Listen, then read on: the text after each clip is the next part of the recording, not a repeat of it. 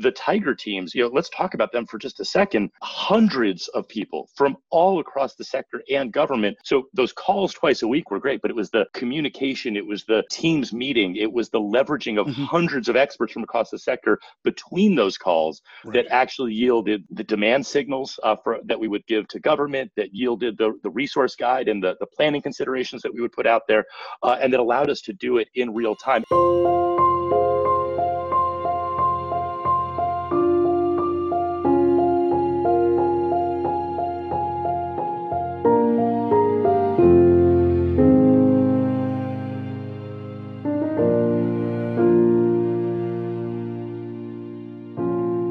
This is Flux Capacitor, a podcast about the future of electricity. I'm Francis Bradley of the Canadian Electricity Association.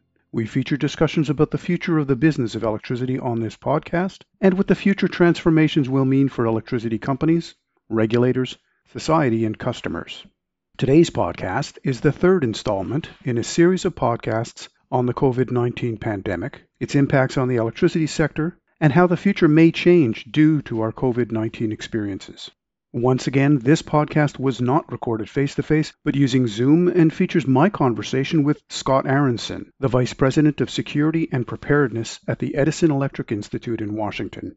As you'll hear in our conversation, Scott is also the Secretariat to the Electricity Subsector Coordinating Council, the ESCC, which is a CEO led group that serves as the principal liaison between the U.S. federal government and the electric power industry on efforts to prepare for and respond to national level disasters or threats to critical infrastructure. I'm one of three Canadians that participates in the activities of the ESCC, and I work with Scott at the ESCC and on other North American security related activities. Here is my conversation with Scott, recorded mid July 2020.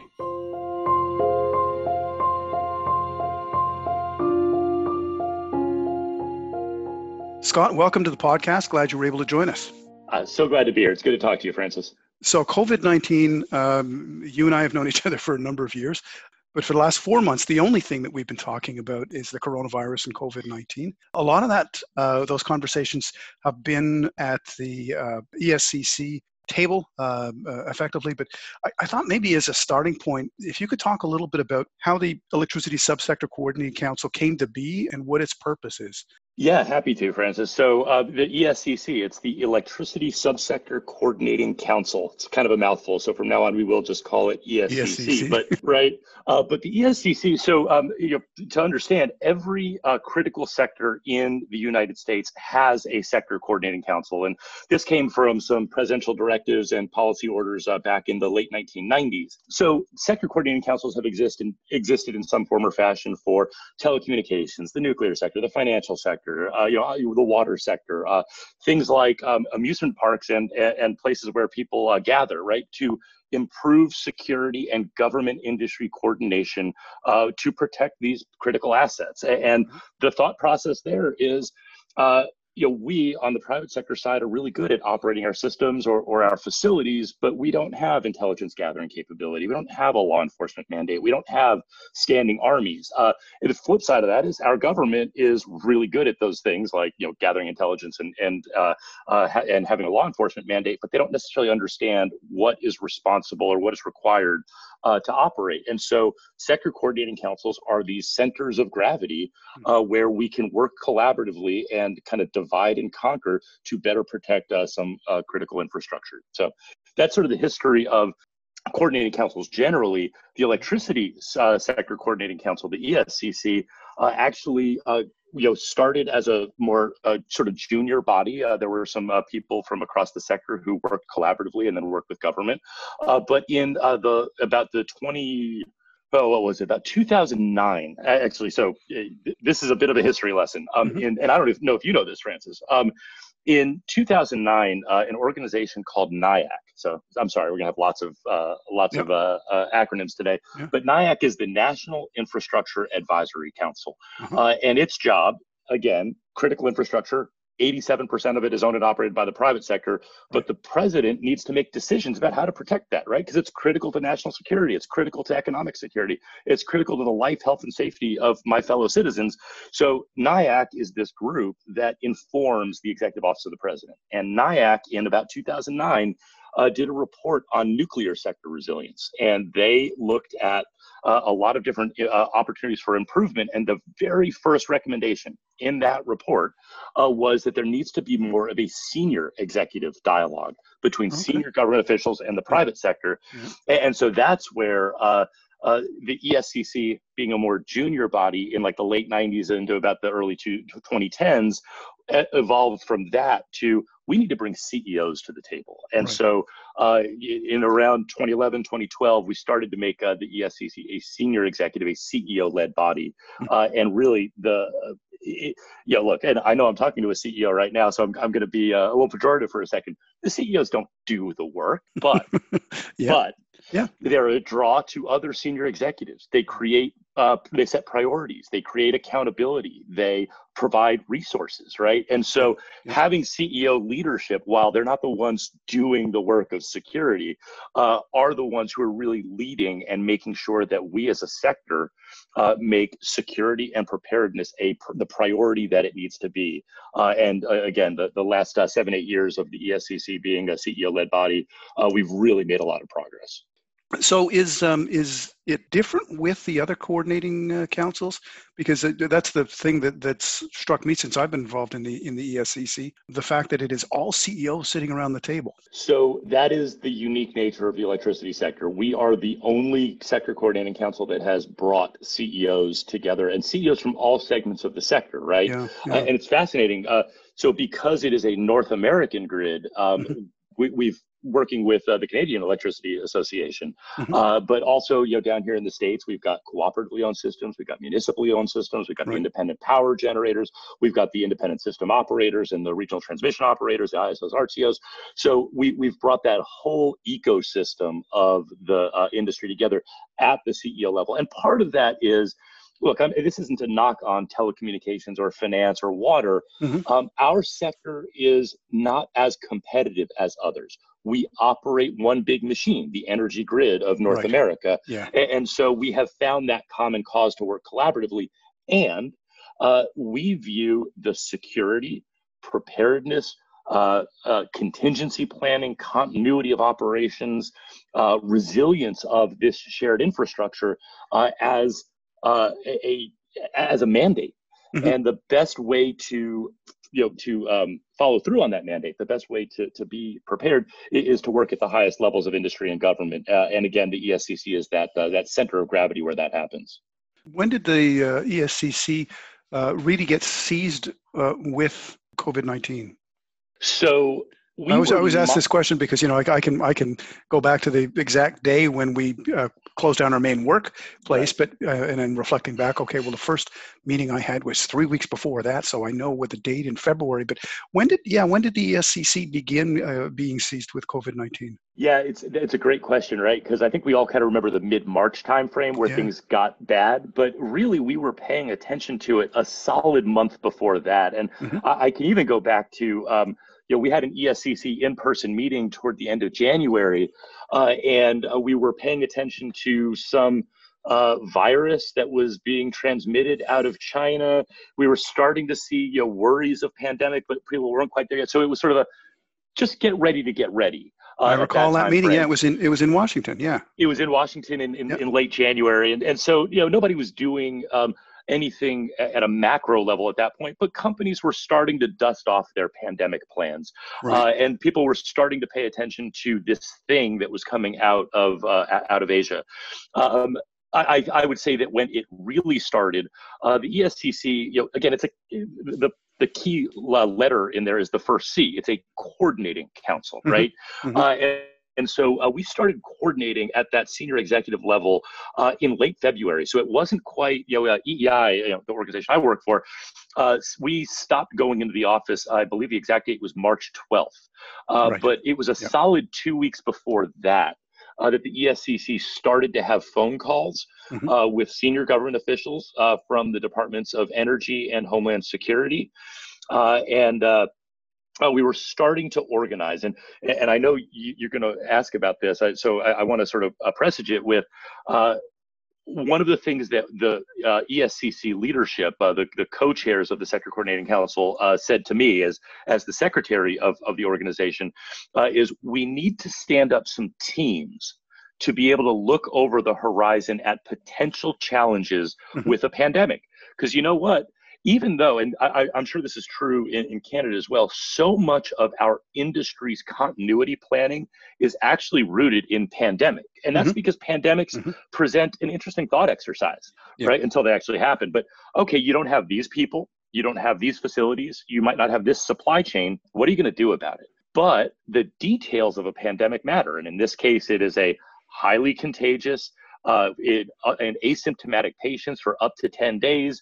Uh, it can be uh, uh, it can be mitigated by washing your hands. Uh, so those details kind of dictate the things that you're going to do to prepare to prepare. But you know, unless you were operating an electric system in the late 19 teens, you don't have experience. You don't have experience, actual experience with yeah. a pandemic. So what are we going to do to learn from each other in real time yeah. as this pandemic reaches North American shores?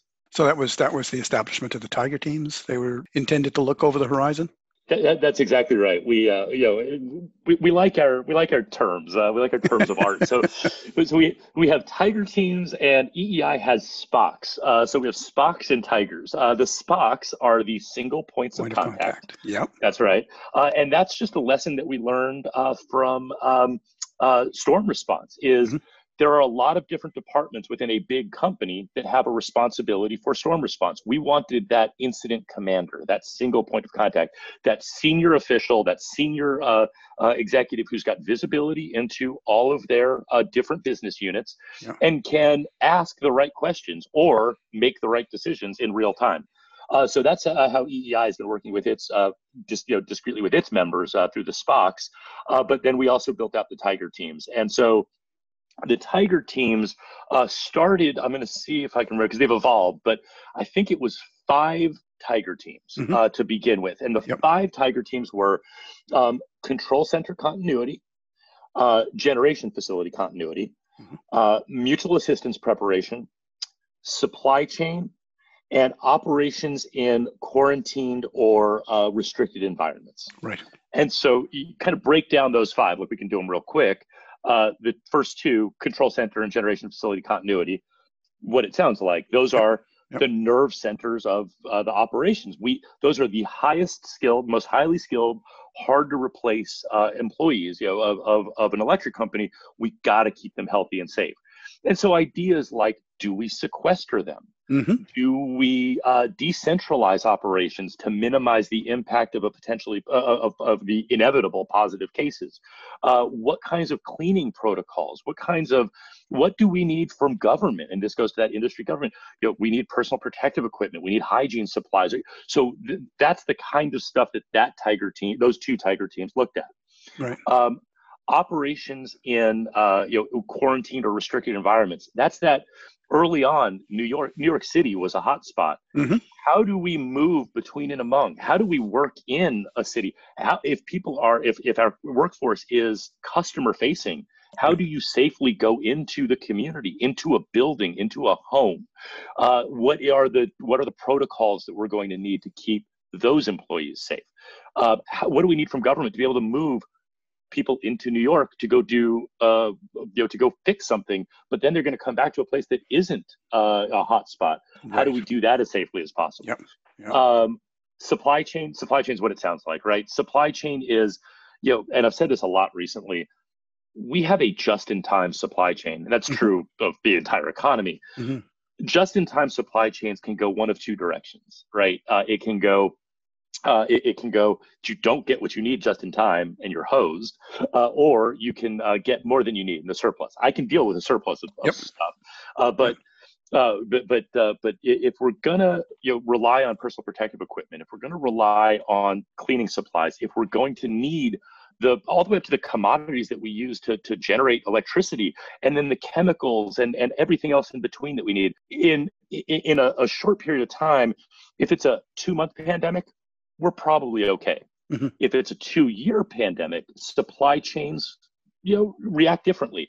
So we've kept this supply chain organization pulsing the electric companies across North America. We've kept the supply chain organization, the Tiger team, uh, pulsing the suppliers uh, and just looking over the horizon mm-hmm. before a problem becomes a you know emergency. Uh, and so so far so good on the supply chain the last one was mutual assistance and, yeah. and, and that that again kind of what it speaks to look I, have got to give thanks to to you uh, francis and to cea and to all of your membership uh, you guys do a great job whenever we have storms and i hope we you know take take care of you similarly but you know how do we move uh, people into theater to do a mutual assistance response mm-hmm. what kind of protocols do we need there how do we keep them safe how do we uh, you know, how do we decentralize those operations? How do we tr- do contact tracing right. uh, when you've got people from all over North America descending on you know a, a, a storm response? And so we've had we, we built protocols. They're known as the, the COVID protocols uh, for mm-hmm. mutual assistance. They're mm-hmm. effective, mm-hmm. um, but they're we're going to continue to grow on them. And the last thing I'll say, everything that has come out of the uh, uh the the Tiger teams has been memorialized in uh, something called the ESCC Resource Guide. Yep. It is in version nine right now. It started as a six page pamphlet. It's 125 pages of shared wisdom. Mm-hmm. And what we're calling it is recommended practices and planning considerations. Mm-hmm. It is not best practices because we don't know what the best practices are because we're all living this in real time. Right. We will do after actions and figure out what the best practices were, but for right now, we're just doing the best we can to share information, share recommended practices, give some planning considerations, and then and then work as a community to iterate on those and make them better over time. Before we keep digging into this, I, I did want to, to step back for a second and ask you about kind of your career path vice president at the edison electric institute uh, your uh, secretary to the escc when you were a kid on the playground was this your dream this is what you wanted to do when you were going to grow up so you know nobody grows up so let me explain i don't think anybody grows up and, and wants to I, I, actually started at eei as a lobbyist uh, and so i don't uh-huh. think anybody grows up saying i want to be an electric uh, an electric company lo- uh, lobbyist uh, but but but it turns out um, my background kind of led me to this organically. Uh, you know, maybe somebody might joke that I was falling upward, but uh, so I grew up in New Jersey, um, and uh, you know, no matter what people think about New Jersey, I think most people, you know, you know, they land at Newark and they drive into New York City, and and all they see is um, all of the uh, you know oil refineries and, and infrastructure that's up there. Yeah. Uh, I grew up in you know Central Jersey, South Jersey. It was actually horse country, believe it or not. But mm. I used to love driving up to New York because I loved seeing the infrastructure. Mm. That's what makes society go. And I just thought that was the neatest thing, right? Like all that stuff, all those right. refineries, all those wires, all those uh, pipes, all those facilities. Uh, that's what made the world tick, and I just thought that was neat. And so mm-hmm. after uh, I, I, went out to uh, Colorado to go to school, I uh, I started working on political campaigns. I worked for a guy uh, in Florida who was running for the U.S. Senate, and he one and at that point it's like you know what it's it's time to settle down a little bit i'm done traveling the country being a campaign hack and so i uh, went to uh, I, I, followed him up to dc i, I worked in his senate office uh, uh, worked in a, a, House office, a U.S. House of Representatives office after that, uh, and uh, you know, then I decided to go uh, what's called to K Street downtown uh, to mm-hmm. be a mm-hmm. lobbyist, and so I was an electric company lobbyist. And and here's here's the fun part of the story to get you to where I am today. Um, on my third day uh, I started in early April of 2009. Your third uh, day my, as a as a K Street lobbyist. As a K Street lobbyist at EEI, uh, you know, so my boss at the time tells me, you're going to work on emerging technology issues. You're going to work on um, smart grid uh, uh, uh, issues, telecommunications issues, and this cybersecurity thing okay, you know, I, I had some experience in uh, uh, in uh, homeland security policy and things like that. I was like, I got this, I can do it. Uh, third day on the job, Wall Street Journal has an article, uh, front page. Uh, the entire Eastern Seaboard is going to go into a blackout, and electric companies aren't doing anything about it. and so what went from this you know kind of throwaway issue hey you're going to work on cybersecurity uh, to um, uh, to like the thing that everybody cared about now it is you know the industry did focus on cybersecurity and mm-hmm. physical mm-hmm. security before that Wall Street Journal article. I, I want to be very clear about that. But no matter what you think of lobbyists, um, we don't just go to policymakers with a sack of money and say, you know, hey, you've got to pass this legislation. Yeah. You have to have a good story to tell, and you have to be protecting infrastructure. And, and so um, my job went from actually lobbying on the issues and kind of doing public policy advocacy to actually helping tell the story and have, uh, helping to build out uh, some of the uh, uh, some of the infrastructure, for lack of a better word, that the industry was using. And and I tell I told you about that 2009 NIAC report, mm-hmm. dusted that off the shelf, and and actually we with uh, APPA, the American Public Power Association, and uh, NRECA, the National Rural Electric Cooperative Association, we wrote a letter to President Obama saying this recommendation is a really good idea. We do need more senior executives doing this. Mm-hmm. Um, you know, and, and, my my my sort of perspective on life is it is better to be at the table than on the menu. Uh, and so we so we built the table uh, as those three major trade associations and then our respective memberships uh, to then have the ESCC be CEO led and and the rest is history. But uh, yeah, that's that's kind of how I fell upward, so to speak. Wow. Yeah. hey, let's let's talk a little bit about that that table, the the the SCC table itself. One of the things that struck me, um, um, and on our first, I mean, it was weekly calls. Well, actually, at the beginning, we were we were twice a week, right? Mm-hmm. We yeah. sure were. Yeah, two evenings a week we'd, we'd, we'd be getting on the calls. Uh, and then it was once a week, and, and uh, now the cadence has, has, slowed somewhat after eh, four months. But what, uh, what always struck me uh, on those calls was the, the level of senior engagement, not just from the CEOs, and they all dialed in, um, you know, twice a week. Um, but we were uh, uh also uh, using having an, an, opportunity to talk to um, senior government uh, folks, uh, DHS, DOE, FERC.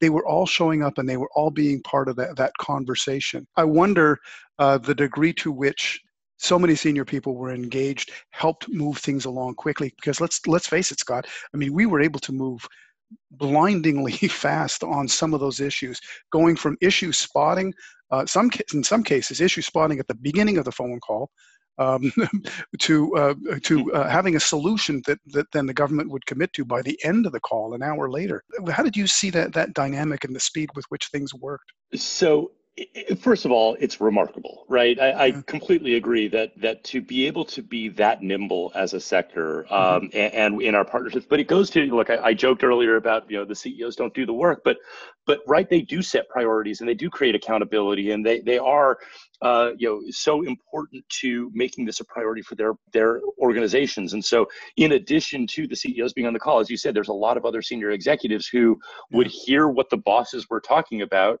right. uh, would either provide their own subject matter expertise or just sort of salute and say, yes, that's that's what we're going to work on. And so, uh, the CEOs said, build the tiger teams. We built the tiger teams. The mm-hmm. tiger teams sort of issue spotted and uh, identified needs that we had, and we would bring those back to the CEOs, and the CEOs would uh, com- would communicate that to the government, and uh, government senior officials from the Department of Energy, Department of Homeland Security, the White House, uh, the, our regulators, uh, the Department of Health and Human Services would hear this and be able to respond and react. And so, uh, yeah, it was that that that force of nature of mm-hmm. having mm-hmm all of these senior people who do have decision making authority voting with their feet like you said being on these calls yeah. for an hour at a time twice a week at least mm-hmm. uh, and then everything that happened in between it was a priority it was adequately resourced we knew what our goals were uh, and we were able to leverage um, the tiger teams you know let's talk about them for just a second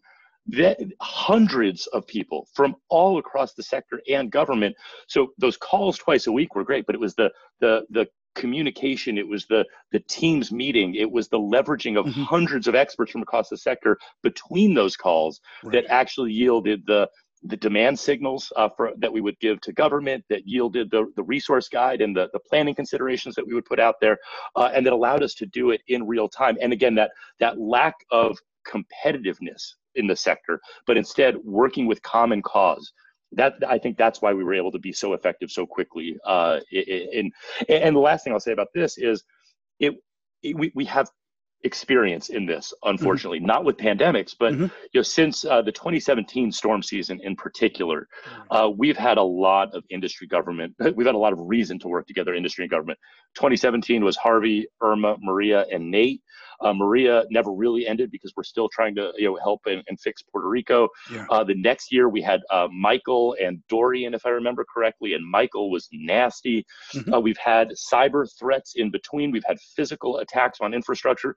Industry and government work really closely. Right. Uh, to make sure that this most critical infrastructure is uh, is protected. So it was just a matter of taking that all hazards approach and applying it to pandemic uh, planning and pa- pandemic response. But but doing it in real time was was was sort of um, extraordinary. So almost muscle memory, right? We've we've yeah. we've now gotten so used to when bad things happen, collaborating, getting together, and, and trying to address it uh, collectively.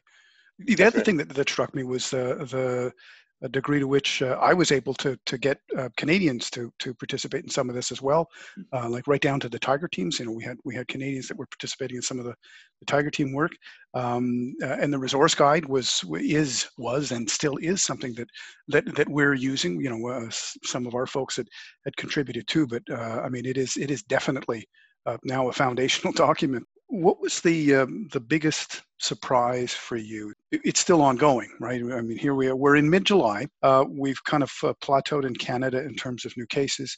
Uh, new cases are continuing to, to rise in um, uh, uh, quite a few states in the U.S. So we're not out of this yet. But up until now, so far, from the work that we've been doing through ESCC, and also you know the, the work that you've been doing directly uh, through EEI and, and uh, the EEI membership. What's what's was the biggest surprise to you, uh, and what was the biggest kind of learning out of all of this? Oof, so many things on learning, but uh, so the surprise I'll, I'll, give you a I'll give you a, uh, you know a positive uh, surprise and, and then I'll give you sort of uh, something that we have to be better at. Um, the positive surprise has been uh, how effective the industry has been at uh, remaining operational. Mm-hmm. Uh, you, you, didn't skip a beat. Right. Uh, the, the the the workers, the workforce, uh, who is most directly impacted by this, understands their role as critical infrastructure uh, providers. They understand that they're essential to the life, health, and safety of their communities. And, and so they are effectively first responders and they have acted as such. And. I suppose I shouldn't be surprised by that. This is, uh, yeah, I've seen it time and again, you know, especially after storms and, and, right. and other emergencies. Yeah. You know, the, the, this industry and its workforce really do comport themselves um, extraordinarily. So, but, but I've just been surprised at how no real impact to operations throughout the pandemic. Mm-hmm. Wow. Mm-hmm. Um, you know, some things, like you said, uh, we're, we're still in it. Um, I, I, think the surprise has been the duration and uh, that uh, crisis fatigue is a real thing. Yeah. You know, I talked a second ago about uh, hurricanes, you know, Harvey, Irma, Maria, and Nate. Uh, I remember the August, September, early October timeframe of 2017. Mm-hmm. We were on day 45 or so of a battle rhythm of responses to these, each one of them historic hurricanes. Yeah. Uh, and uh, I was like, wow, you know, being able to do it for 45 days, this is exhausting, but you know, there, there's a light at the end of the tunnel. um, we're on day 130 something at this yeah. point. I'm not even, I, have lost count. I was, I was counting for a while there. Um, and, uh, uh, crisis fatigue is real and uh, you know kind of making people continue to keep to make this a, a priority uh, to take it seriously to uh, understand uh, that we're not going back to normal whatever mm-hmm. that is, mm-hmm. um, anytime soon and so we have to keep this uh, urgency and cadence up longer and and that's going to be a challenge uh, but uh, uh, so far so good. Again you know no impact operations i'll knock on wood as i say that uh, but something we have to remain vigilant on. Is this going to change uh, i mean certainly over the over the short to medium term until there's a vaccine it's going to change the way we we we operate but over the longer term do you think do you think this is going to change the way we operate as a as a sector overall? Um, and is it going to change the way kind of we operate at the association industry government collaboration level? I don't see how it doesn't. Um, right. I, I, think, you know, look, on the one hand, um, our infrastructure is kind of by definition, um, diffuse and ubiquitous. And yep. so th- there's the ability to, you know, a lot of the workers have been saying, you know, look, my, my work is inherently socially distanced because mm-hmm. we don't need people coming up close to, you know, high voltage lines uh, while we're doing, uh, you know, while we're doing uh, maintenance work and things like that. So I think on some level, uh, and even, uh, you know, control centers, you know, I, I think there are ways to minimize uh, physical proximity, right. uh, and, and, that we can we can kind of continue to operate not as usual, but fairly effectively without uh, without you know with whole, without wholesale changes. Um, I think on a from a business perspective uh, and from a trade association perspective, how does it not? Mm-hmm. right? We we we've we have all gotten a crash course as I talked to you over Zoom. Uh, yes. We've all gotten a yeah. crash course in remote uh, in remote working. Uh, there are some uh, efficiencies and benefits to it, um, and uh, I think we've found that we can uh, do some of the work that we've done without travel, without. Mm-hmm. Putting ourselves in you know, physical proximity to each other, what that looks like long term, uh, you know, who knows? Because we're still in the thick of this. But uh, yeah, I, I, think kind of think of it two ways. Is one, of course, it's going to change because society has changed. There's a before and an after to the pandemic. Mm-hmm. Uh, but uh, with, with respect to actually operating our infrastructure, there will be changes. But I think generally speaking, um, you know, we, we are finding ways to operate. Uh, uh, just the way that we always did, with, with a, you know, a couple little you know, minor tweaks here and there to, to keep people safe when we reflect upon our experiences of COVID 19, it's definitely going to change uh, how we structure our emergency preparedness exercises in the future. The scenarios for future GridEx exercises are definitely going to be impacted by this, right? Yeah, that, that that's exactly right. We've been um, we have been planning uh, exercises around cyber attacks because that was the new and interesting thing. I, I yep. think you know uh, uh, pandemics are. I, I was uh, talking to some uh, to, to some senior uh, incident commander types, and we were talking about. Um, lessons out of this pandemic right mm-hmm. so we're in the process of doing an interim action report which is going to help to bring some of those lessons to the fore right. but you know we're also looking at what does the next pandemic look like? And again, mm-hmm. I got to, God forbid, and knock on wood as I say that too. Uh, but the idea is, I, I, said it earlier, that the details of a pandemic matter. Well, what if we had a more highly contagious uh, virus? What mm-hmm. if it didn't respond to simple hand cleaning? Uh, what if it uh, uh, what if it had a higher mortality rate? What what if it were fully airborne? We've got to start thinking about those contingencies now based on those details. So right. again, we were lucky, and that's a hard word to say right now, but we were lucky that this industry had done a lot of pandemic planning mm-hmm. in the late 90s and early 2000s in preparation for SARS and MERS and avian flu and you know H1N1 and all yep. those that never did make it to North American shores. Uh, but so now now we've got to sort of think through. Okay, we've learned a lot about how to operate in a pandemic what if the details were different how do we make sure that our the, the, the, the service we provide, which is so critical mm-hmm. to all of our you know safety and health, uh, what if we couldn't do it because of blank? And and that's exactly right. We're going to have to bake these into scenario plans uh, for the foreseeable future.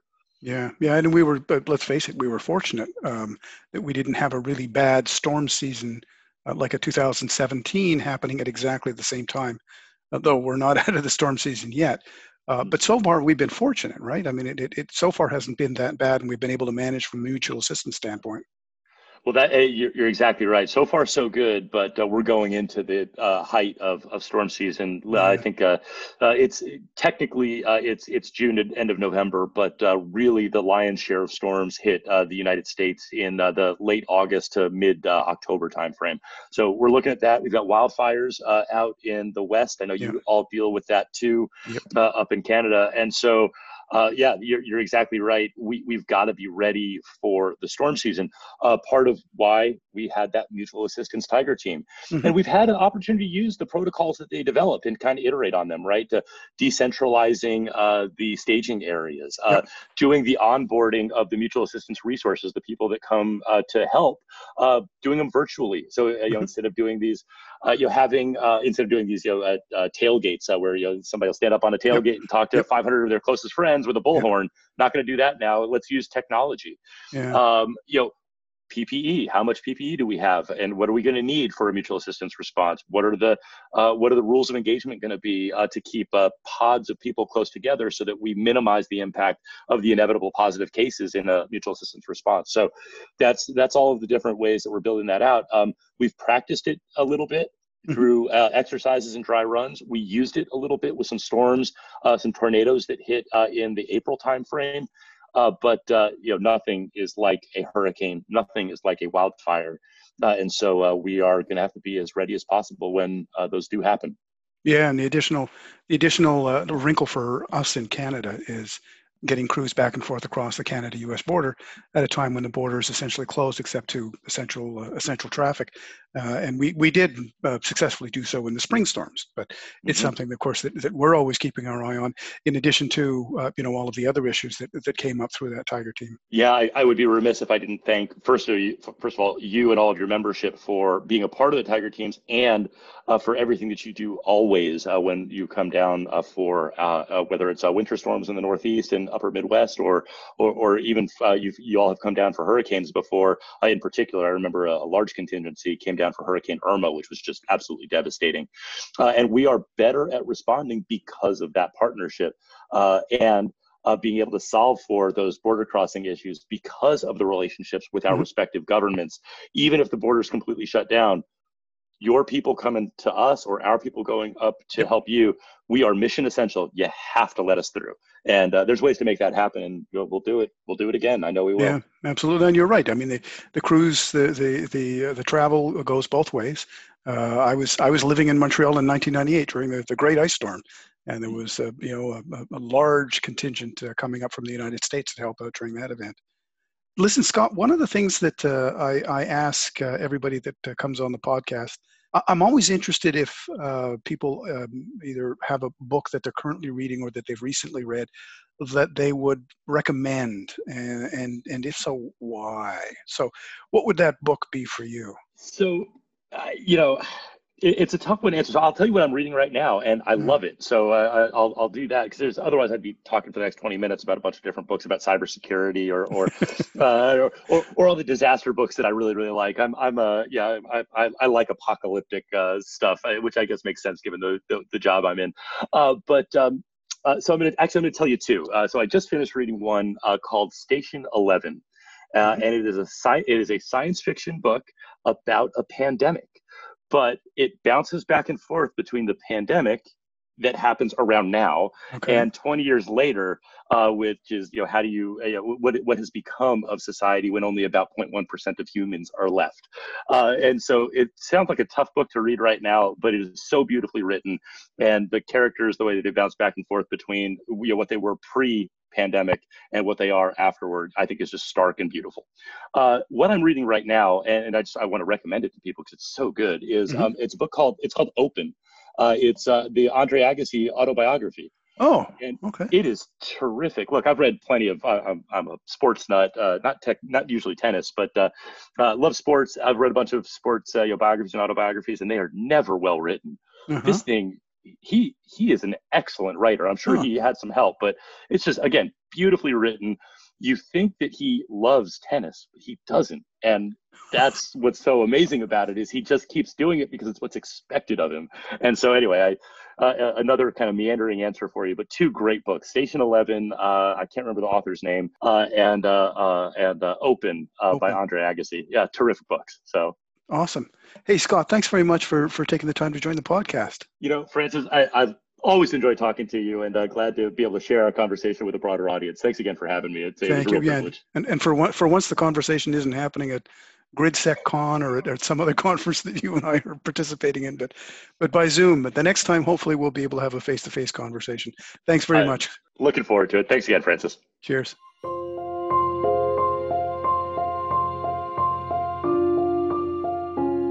We hope you enjoyed this episode of Flux Capacitor and invite you to tune in for future discussions and podcasts.